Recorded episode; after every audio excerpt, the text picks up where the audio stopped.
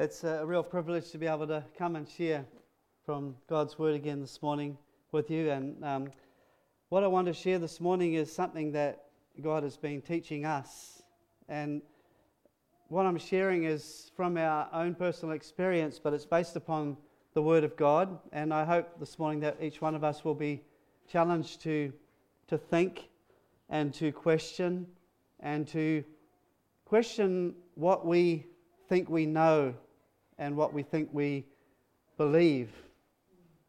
Um, the topic this morning is, is, God's mission. What is God's mission? Um, and what is it all about? Um, when we went to the mission field as missionaries after being trained and heading on out there, we went for a, a different reason than the reason we're out there for today. And this is because from that point back then we've grown and we've come to understand a lot more. And we've grown in our excitement and our thrill about God's mission and what God is doing.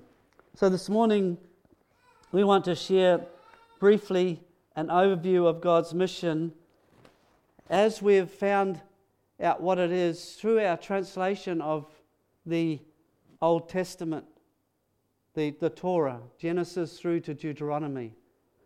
Um, so, our understanding of what we think mission is. Oh, switch it on. so, it, it, says it's on. So, do I aim it at anything particular?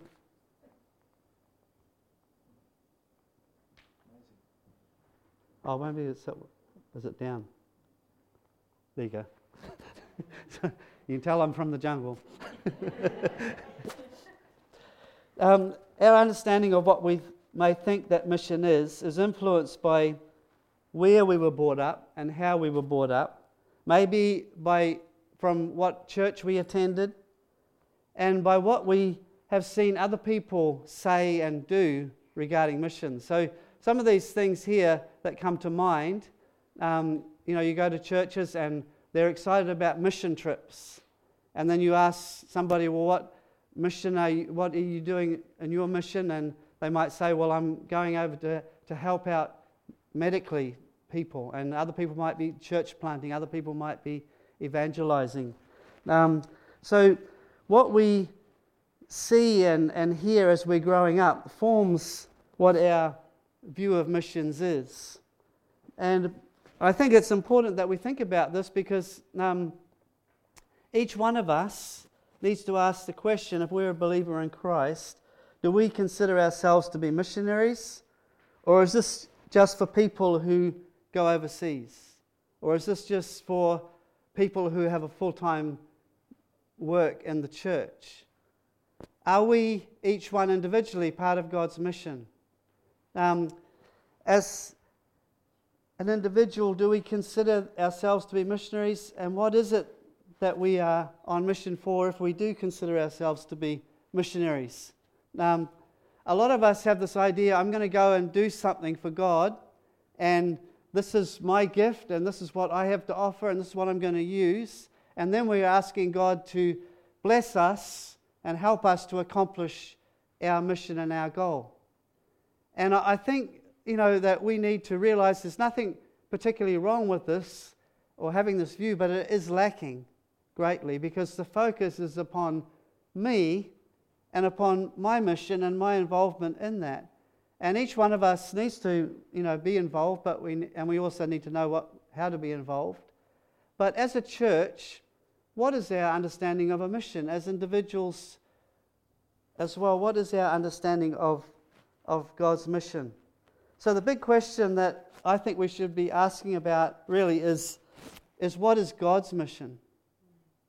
Because we might be on mission, but it might not be God's mission. What is God on mission for? If we're on mission, what are we on mission for? What are we actually hoping to accomplish? And usually the answer could be well, we just want people to hear about Jesus so that they don't go to hell.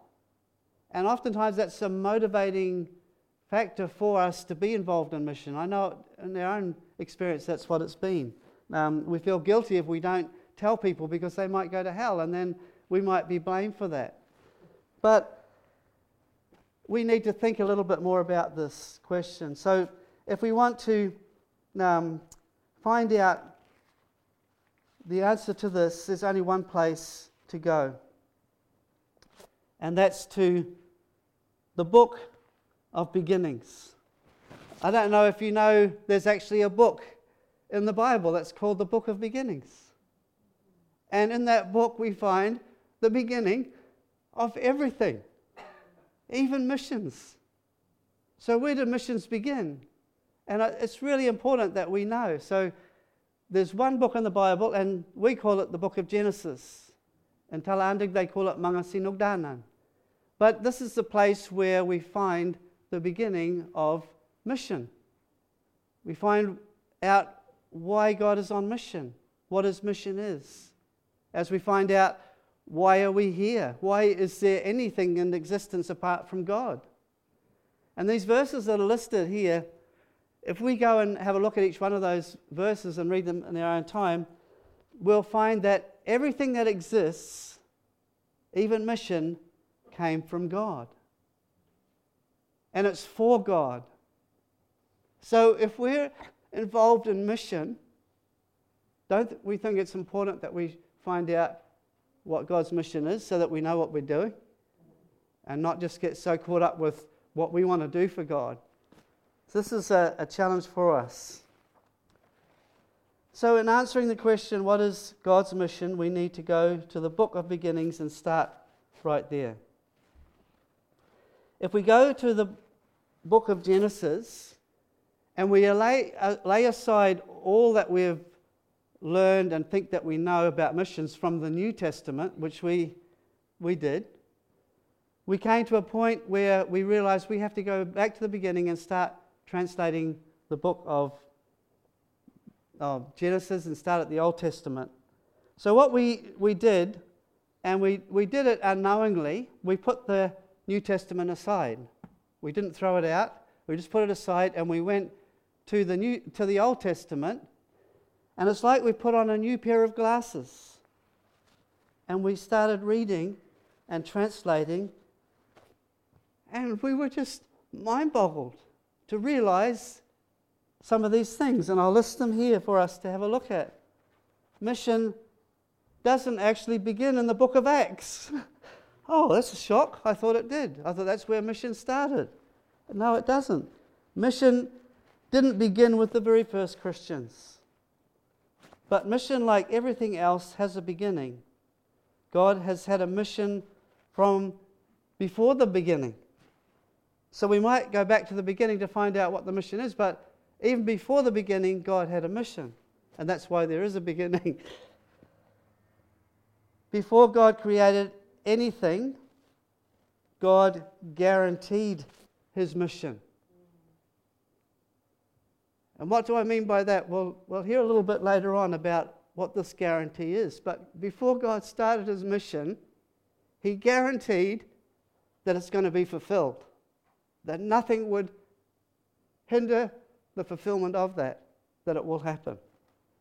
And then we also learn through going back to the Old Testament that God is inviting us into his mission to work with him He's not sending us out on a mission to do our thing for Him, but He's inviting us into His mission to work with Him. That is totally contrary to what we used to understand and think from a, a New Testament perspective. So, I'm hoping this morning as we listen to this and, and think about it that we'll be challenged greatly to, to think about what we think we know about missions. And then the last point is that we will come to understand is that if we join God in His mission, we abandon our own mission. Now, what does that mean? You know, we've come to realize that we went out to the mission field to do some good things for God and asking God to help us to do them for Him, but then we came to realize that it wasn't us doing anything, really. It was God who was doing His mission, and we were there working with Him but seeing all these great things that he was doing. And we became, we became aware that our part in it was really not a part at all. It was all his work and all what he's doing. And that's why it's been exciting for us. And today we're even more excited than ever before about this mission that we're on because we have come to understand just what it is that God is actually doing. So we need to go back to the book of beginnings, Genesis chapter 1. And in the very first book of the Bible, we are told that three things came into existence simultaneously time, space, and matter. In the very first verse of the Bible, in the beginning, time. God created the heavens, space, and the earth, matter. They happen instantaneously. If these things didn't happen like that all together at the same time, there would still be nothing. So we find that this is the beginning of God's mission. We're told that these three things come together at the same time.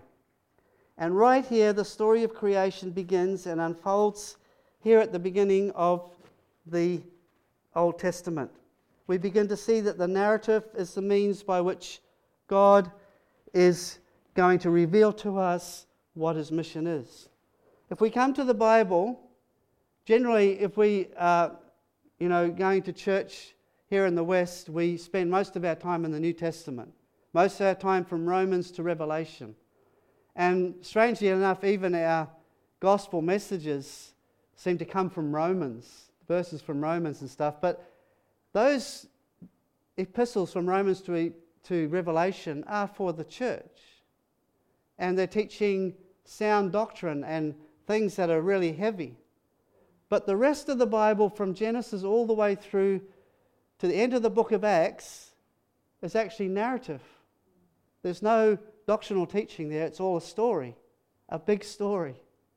And through the story, these amazing doctrines that we find from Romans to Revelation come out without us even realizing it. And we, they come in, into our hearts and minds through a, because we're, we're focusing on a story and listening to the exciting events of the story, we're unaware that we're actually drinking in and absorbing doctrinal truths and amazing things. And if we go through the Bible like this, starting with Genesis, going all the way through to Acts, and focusing on God's big narrative, we will find that by the time we get to Romans and we start reading Romans, there's no confusion about what Romans is talking about. We go to books like Hebrews, it makes sense. And so now we're finding after translating the Pentateuch or the Torah from Genesis to Deuteronomy, we can read these amazing epistles and understand what they're talking about. We don't have to look to commentaries and to what other people are saying we can understand them in the light of what we've already come to know through the Old Testament. So the story of creation begins and unfolds here, and this is the beginning of a story, the beginning of God's mission. We find it beginning here, right in the very first verse of Genesis.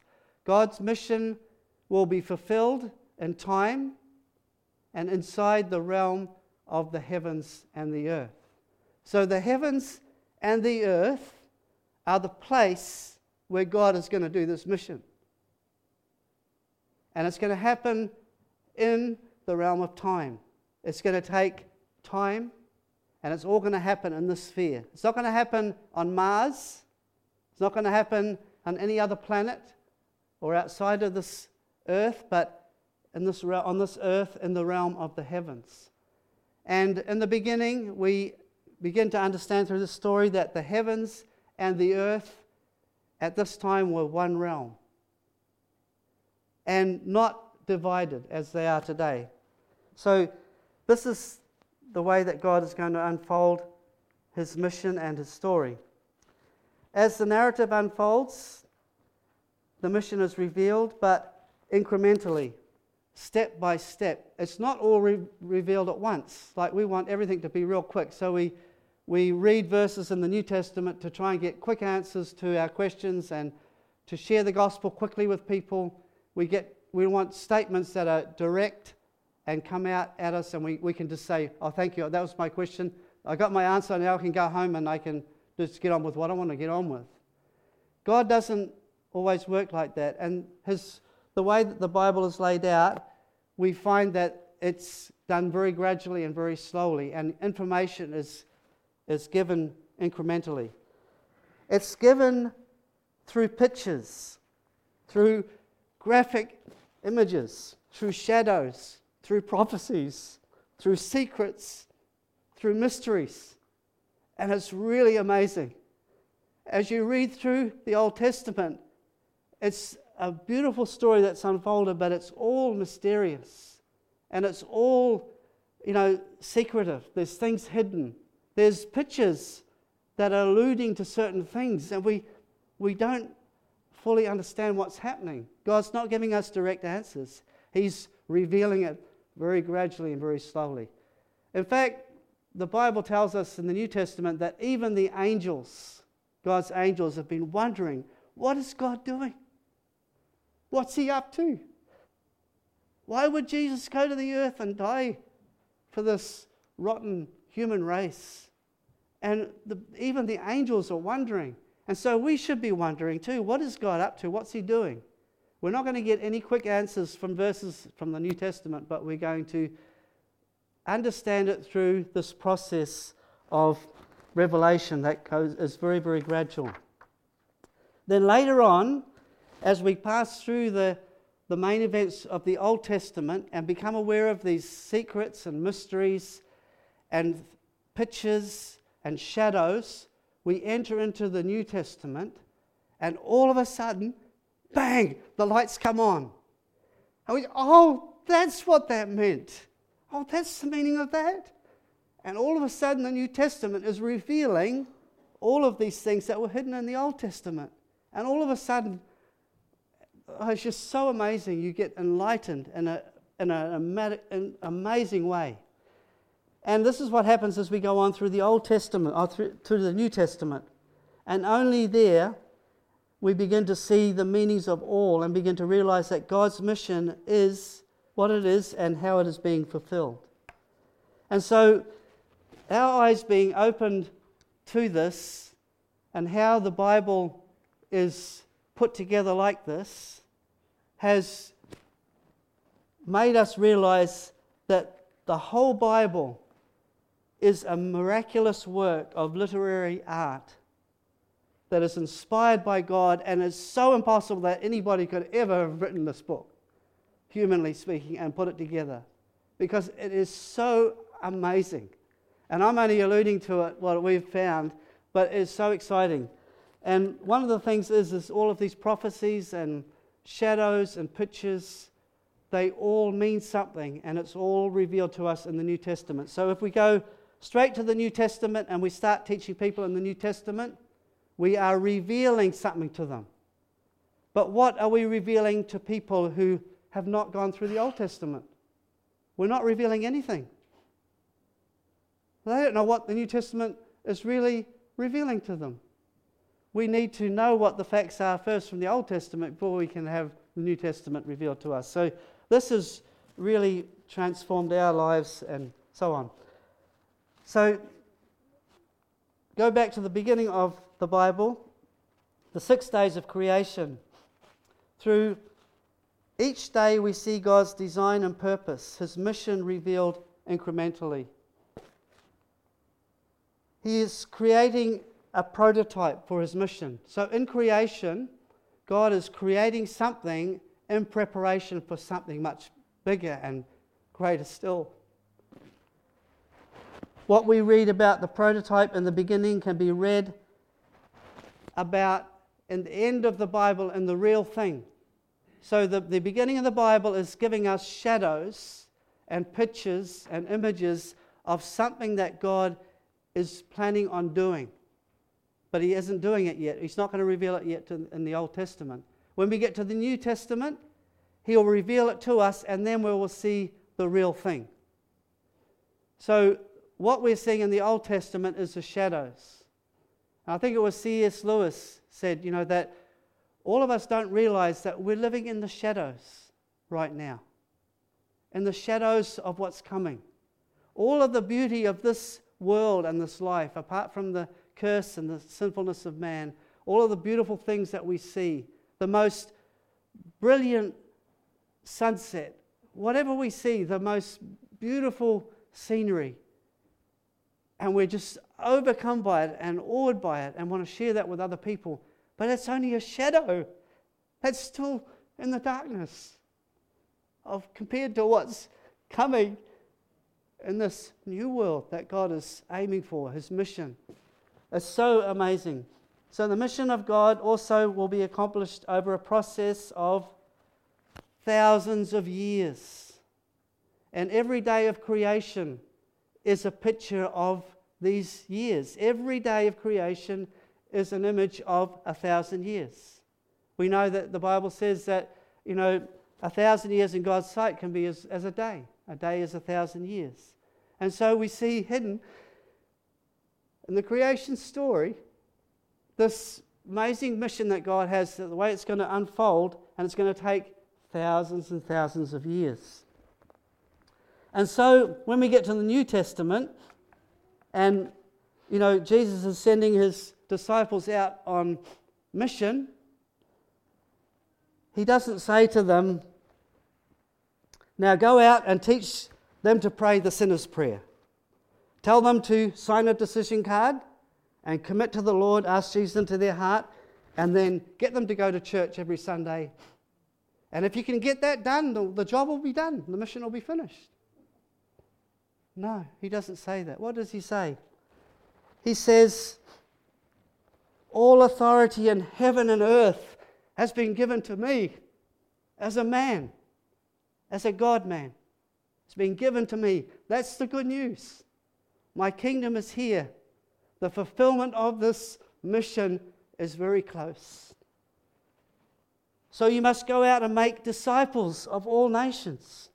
Baptize them in the name of the Father, the Son, and the Holy Spirit. Teach them to obey everything I've commanded you. And you can be sure that I'm always with you to the very end. Now, that's going to take a lot longer than getting people to make decisions, sign decision cards, and come to church. Discipleship, teaching people, baptizing people. That's why the mission that we're on in the Philippines over 40 years, we're still not done. There's so much yet to be done. So, our mission, we want it to be quick and we want to get things done and, and have a good feeling and come back and say, well, we've been over there and we've blessed people and we've been on mission.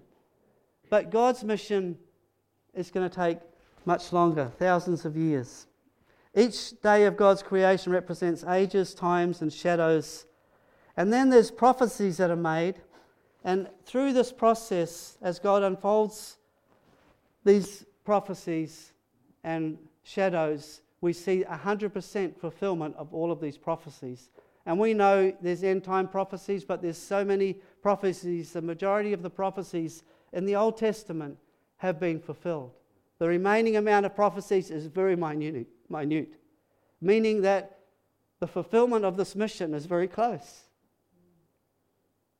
We need to be aware of that. We've already been told this morning, you know, when there's wars and rumors of wars and things going on around us, note the signs. The time is close. It's very true. But before this mission was started, um, I've already mentioned this fact that the whole Bible is a miraculous work of literary art that is inspired by God. And we, we've seen that, and we're c- continuing to see this as we continue on. But before this mission was um, done, let's see. Um,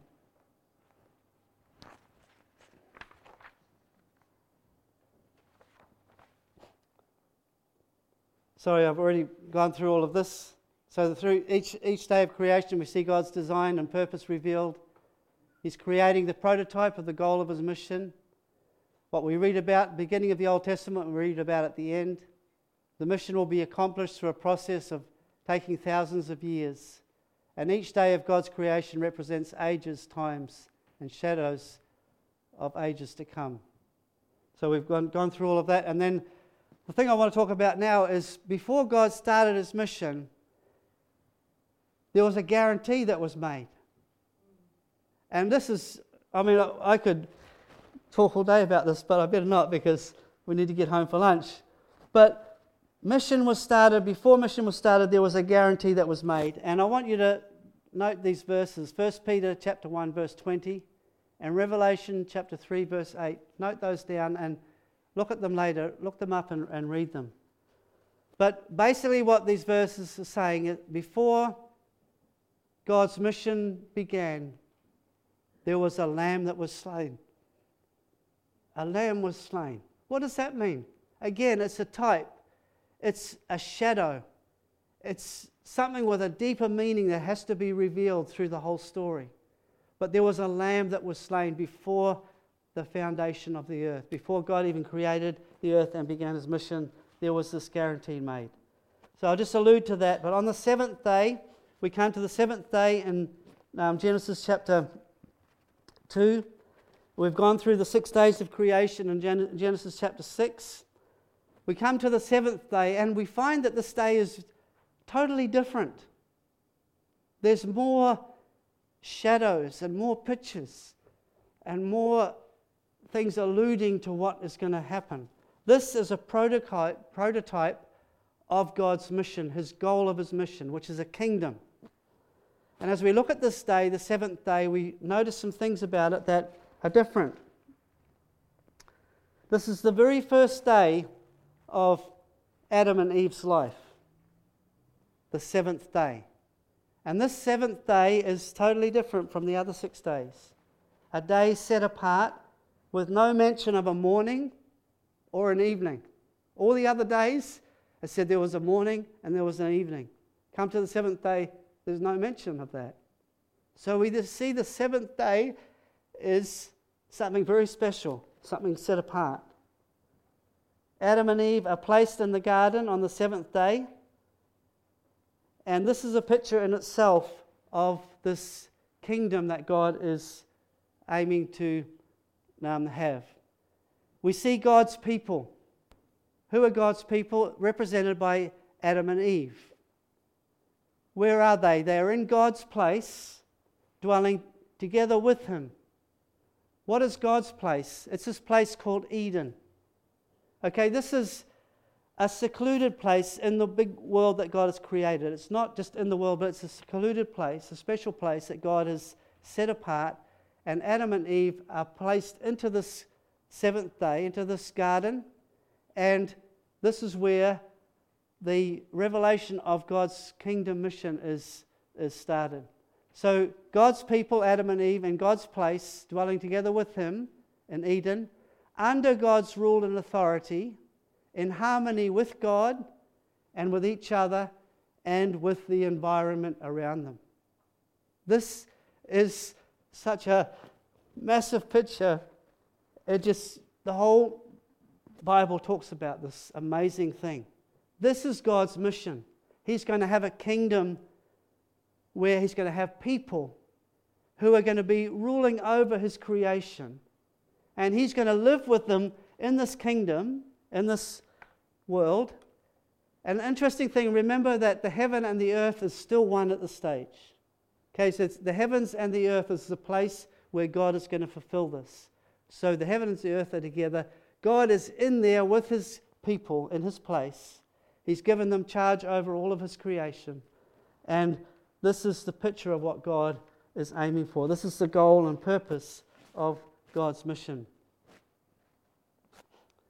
Then we get a hint of God's mission in other verses in Genesis chapter 1, 28, and in verses um, chapter 2, verse 15. We see that there's going to be lots of people. So in verse 27 of chapter 1, says, God created humans in his image. In the image of God, he created them. He created them male and female. And then it says in verse 28 God blessed them and said, Be fertile, increase in number, fill the earth, and be its master. So God is giving these people a mandate. He's saying, I want you to be productive, have lots of kids, and fill the world with people because I love people so much. I want to live with my people in my kingdom. But I want you to be in charge of all that I've created. I want you to be, you to be the master. Fill the earth with people and be its master. Take control of it and look after it. And so we see God's mandate given to Adam and Eve right here. This is the goal and purpose of God's kingdom. And then there's going to be work to do for these people. God created them in His image, and He put them in the garden, and He says, Now this is yours. All of this that I've created is yours. You do with it what you want. But don't forget, I am the one who's given it to you. I am over it all. You need to live in this world with me under my authority. And this is what God has done. And so Adam and Eve were to guard the garden, it was theirs. They make sure that nobody else come in there and mess with it, and they were to look after it. Now, the word, when it says God put them in the garden, the actual word in Hebrew talks about resting them in the garden. He placed them in the garden not to have hard toil and labor, but to enjoy it and to rest. It's a day of rest, the seventh day. It's a picture of enjoying everything God's created and looking after it, maintaining it, taking care of it. But it's not hard work or toil. So, this is what God has done. And He's inviting the humans into His mission. So, He's created this place and He says, You humans, I'm giving this to you. I want you to be part of what I'm doing. And it's all yours, it belongs to you. So, this is, again, a hint of what God's aiming for. He's aiming for a place he's going to dwell with his people in a perfect place where they will be in tune with him, they'll be in tune with each other, they'll be in tune with their environment, which we don't see today, but we see the world trying to teach us to be in tune with the environment and with each other, but it's not working. This is just a, a, a like a copycat thing that Satan is doing, I believe, in the world, trying to copycat what God is actually designed to do. So, this is what's happening. God wants lots of people in this place, and He's inviting the humans into this place. So, Adam and Eve were created perfect, but I want to mention something that they weren't yet complete. Now, that, that could be a pretty astounding statement if you think about it. They were created perfect, they were placed in this garden on the seventh day, and when God looked at everything that He created, he didn't say what he normally said after each day, after he had created the things of day one, day two.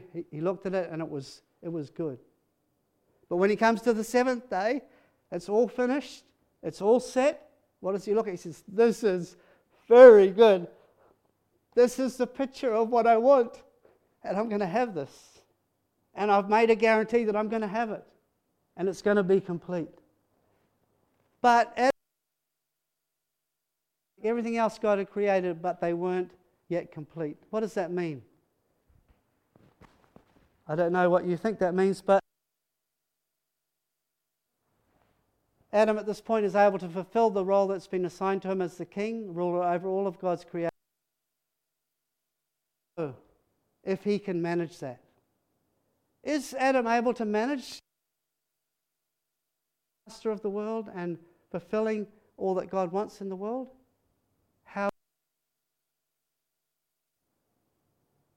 The requirement is for this kingdom is that there's a under God's authority, who acknowledges God, who is in tune with God, but rules. This is the requirement. If God's mission a king who is worthy, is how will we ever know? Well,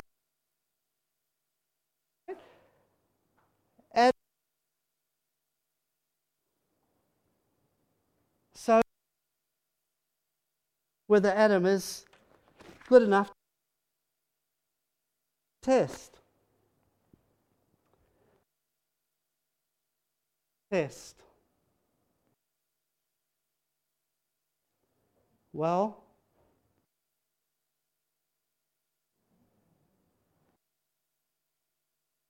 was told by God look after it, take care him do that. Bible is the very Satan. He's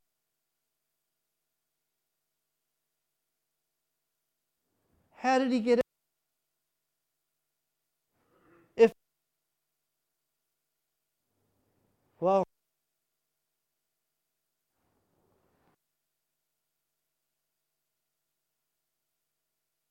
her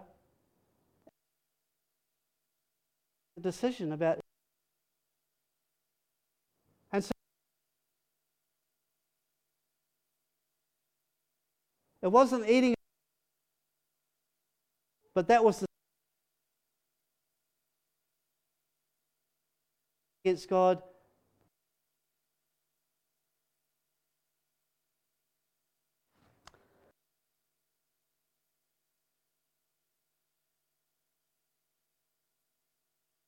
And even though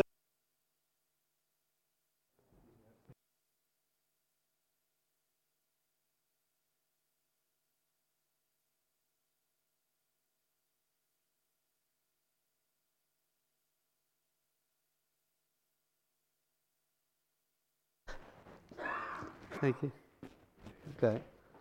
Okay, so Adam's failed the test, but God's mission is not failed we might think, oh man, Adam blew it. So does this mean that God's mission of having a kingdom of people is not going to happen? No, it doesn't. A new Adam is promised. Again, Genesis chapter 3, verse 15.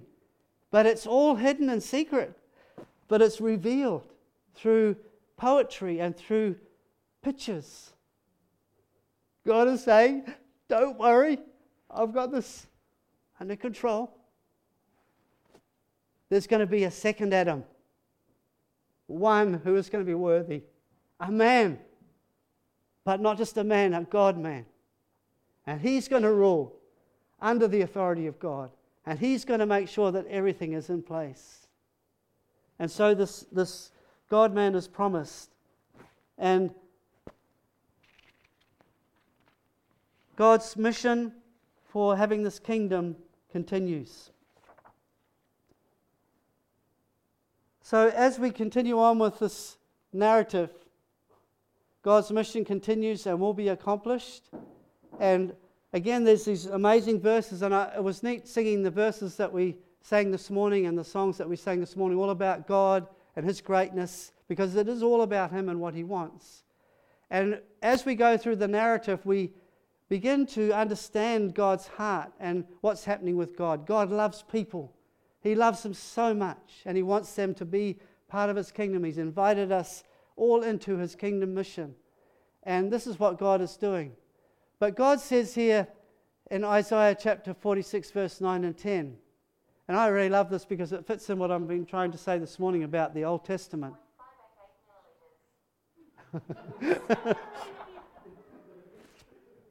Before something even happens, I announce it. I announce how it will end. In fact, from times long ago, I announced what was to, still to come. I say, My plan will succeed.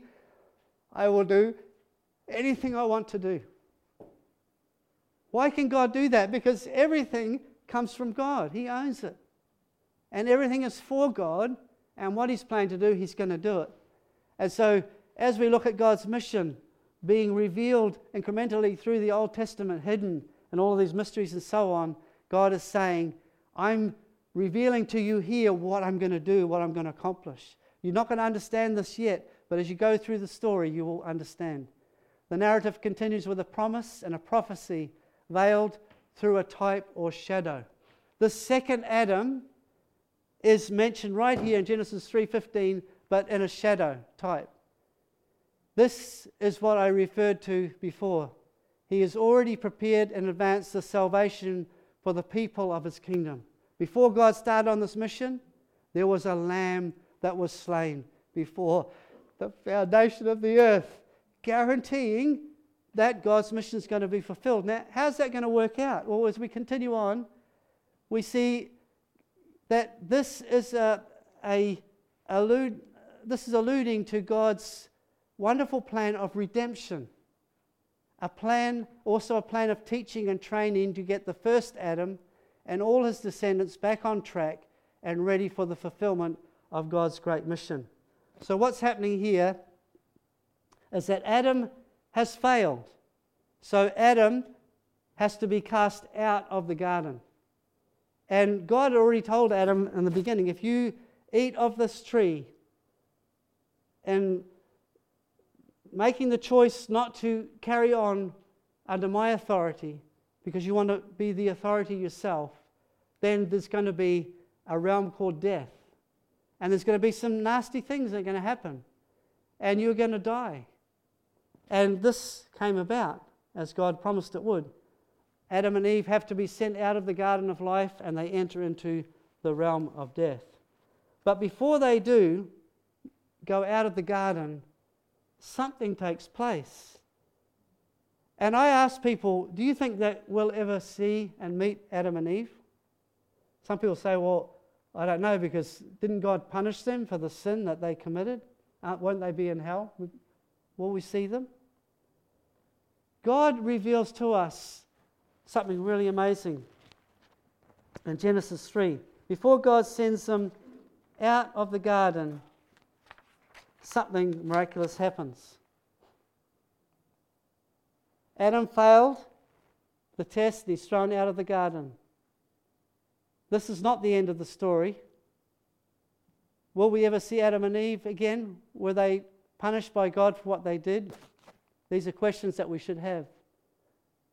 Something takes place before Adam is sent out. What takes place? That's right. The lamb that was slain before the foundation of the earth is pictured in the animals that God takes and slaughters in front of Adam and Eve.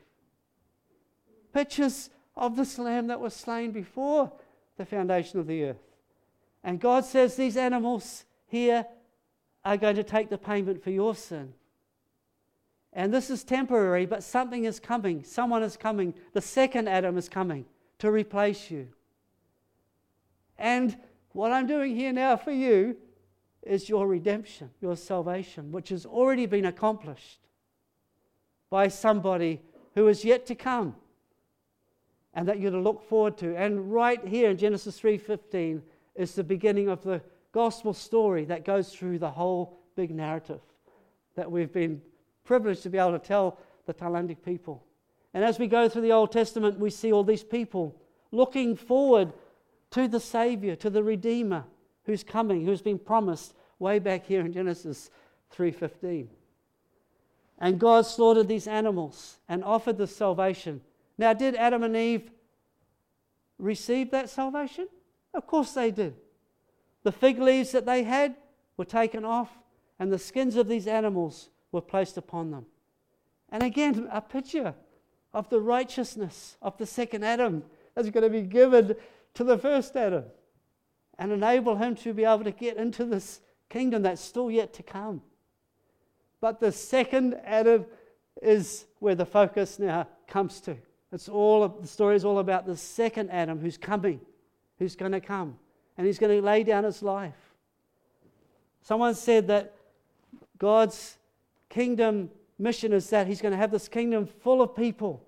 He loves people so much that he became a person himself. He became a person so that he could come down and relate to us and be one of us and bring us into his kingdom. That is awesome. God became one of us, laid down his life for us, paid the penalty for our sin, so that the, sec- the first Adam could be redeemed and all of his descendants. How could God possibly accept Adam and Eve at the, in the state that they were in? The basis of the, God's acceptance for them was the lamb that was slain before the foundation of the earth. I'm going to finish here, but the story goes on. And as we, we leave the garden and we see Adam and Eve go out into this world, they go out in fellowship with God. They don't go out as God's enemies. And there's a lot of evidence from the, the New Testament scriptures showing that Adam and Eve have accepted the salvation and they are moving on. When Eve, this one of them is when Eve becomes pregnant and she gives birth to the son. What does she say? I've been given to birth to a, a man child by the help of the Lord. What is that showing? That she's looking for this Redeemer, for the second Adam to come. Maybe this is him. Maybe this son of hers is him. She's expecting. She's understood. She's, and there's a lot of stuff with Adam, even as well, that we can see that he already believed too. And they were looking now for the second Adam that's going to replace him.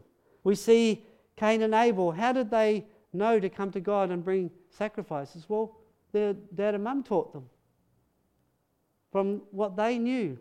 So we see evidences here of Adam and Eve going out into the world, and then God's story continues. And just and finishing up, we see from Genesis chapter 3 all the way through to Genesis chapter 9, story after story about all of these terrible things that happen.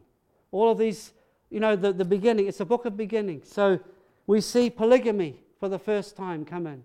We see murder. We see hatred.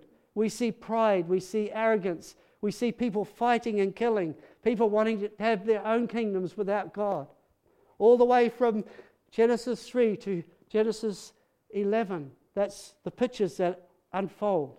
And we can see that man is still struggling to have a kingdom, but without God. And then we come to chapter 12, and it's like God says to us, if we continue on in the story, now that's enough. I've shown you the state of fallen man who wants to have his own kingdom without me. And he wants to control everything without me. And it results in murder and death and all these horrible things that we see in the world today. And God says, I'm not going to have any part of that. But watch me. Chapter 12 begins a new story. Again, God is continuing on this mission. What does He do? He calls people in to His mission to help Him. Abraham, come here. I want to build myself a nation of people that are going to represent me to all the nations. And so Abraham comes in, and here comes the story continuing on. And as we go on through the rest of the Old Testament, it just gets better and better and more and more exciting. And all of these things are revealed. And we come to know them in the New Testament. I, am just so excited about this and com- coming to realize this is what we are part of when we join God's mission. God's mission is to see all the nations worshiping Him. At the moment, we see all the nations fighting and killing each other and these terrible things that are happening in the world today. But this is temporary. We're not downcast. We're not defeated by these things because we know that the new world is coming, the new creation is coming. And we are going to be part of that. And at the moment, we're part of God's mission of seeing that fulfilled. So, God's mission is clearly stated and taught through the whole of the narrative, and He's inviting us to enter into this mission with Him and work with Him and then I want to say in finishing this, and this is very powerful. When we enter mission with God, we enter the greatest movement in history the ingathering of people from every tribe and language and nation until the full number of Gentiles comes in and all Israel is saved. The Son of Man descends, the second Adam descends as the Son of Man, as the King with power and great glory as the King of kings, the Lord of lords. And the earth is full of the knowledge of his glory as the waters cover the sea. Then the supremacy of Christ, the second Adam, will be made manifest to everybody, and he will deliver the kingdom, the fulfillment of this great mission to God the Father, and all will be in all completed. What an amazing thing. What an amazing story. This is the story of the Bible. And this is the story that we take out to the, those that don't yet understand it. So this morning, my challenge is to each one of us if we know the Lord and we've trusted in Him as our Lord and Savior, this is what we've entered into. right now, we're on this journey of going forward to see this great mission fulfilled. We're still living in the shadows, in the darkness. But one day, all of that's going to be gone, it's going to be brilliant light. We're going to have new bodies. It's going to be a new creation, a new world that we can function and live in. Where we'll be in tune with God, we'll be in tune with one another, we'll be in tune with all the environment around us, and we'll be under God's authority, and we'll be secure forever. Man, what a great hope we have. And I, I just, to me, I just could talk about this all day and all the rest of my life. It's just so good. But this is what excites us and keeps us going. And we are so thankful to the Lord that you've joined us in God's mission in reaching the Tailandi people and inviting them into God's mission. But we are all in this together, working together and seeing it accomplished. And so, man, the, the, the focus, it, it comes up off ourselves. We forget ourselves and we focus upon this great, amazing God who's doing this amazing thing. Father God, we are just so thankful this morning for yourself, the great, mighty God, who is the source of all things and for all, who all things have been created. Father, we thank you that you've created us with a destiny, with a purpose. You haven't just, Lord, just made us and abandoned us in this world, but Father, even all of the troubles and things that we go through and the things, Lord, that are happening to other people that we're praying for and grieved over, we thank you, Lord, that these are temporary when we see them all in the light of this great mission that you have, this great narrative. Father, thank you that you love us so much, that you were willing to become one of us, that you are willing, Lord, to be our hope, our, our second Adam, in whom we can be placed into and become your people again but in a secure place, Lord, that will never be, um, we'll never escape from that or never be left alone. But Father, we'll be secure in, in the second Adam and the Lord Jesus for all eternity. Thank you, Lord, that you have revealed these amazing things through your word. We pray that this morning, Lord, as we've listened to this, that our appetites might have been whetted and that we might be encouraged, Lord, to start reading your word, the Bible, from the beginning and going through and, and trying to find out what it is, Lord, that you're trying to reveal to us and before we enter into the New Testament. Father, I thank you for the privilege we've had of translating your word into the Talandic language. And through this, Lord, we've seen, Lord, these amazing things that have been spoken about this morning. But Lord, we know each one of us this morning has the opportunity to do that ourselves, to take your word and to, to even read a version and translate it into our own simple language that we can understand it simply. And by doing that, Lord, we can go through and, and go deeper and understand better the things, Lord, that you're trying to tell us. So, Father, I pray that each one that's here this morning will be motivated, Lord, to um, enter into your mission, to be part of it, Lord, but not to hold up their plans and goals and desires to fulfill things for you, but Father, they might just abandon all of that and be lost in the beauty and the magnificence, Lord, of your great mission. Father, thank you that you are willing to allow us to come in and work with you as you invited, Lord, the, the great men of old. We think, Lord, of Adam, we think of Noah, we think of Abraham, think of Joseph, we think, Lord, of all the people all the way through the Old Testament that you called in to your mission to see it happen. And we know, Lord, that that invitation is still for us to be involved in your mission today in the world that we live in. Father, thank you so much for loving us. Thank you so much for the Lord Jesus, for the payment that He's made for our sins. And Father, for allowing us to come into your family and to be your people. Father, we're just overwhelmed with gratefulness and thankfulness. Thank you, Lord, for being here with us this morning. Thank you for your presence here. Thank you, Lord, that you've spoken to us through your word. And we just ask, Lord, as we leave this place now and go out into our day, that we would be filled with joy, anticipation, and hope, and all of the wonderful things, Lord, that come from walking with you. We pray these things in Jesus' precious name. Amen.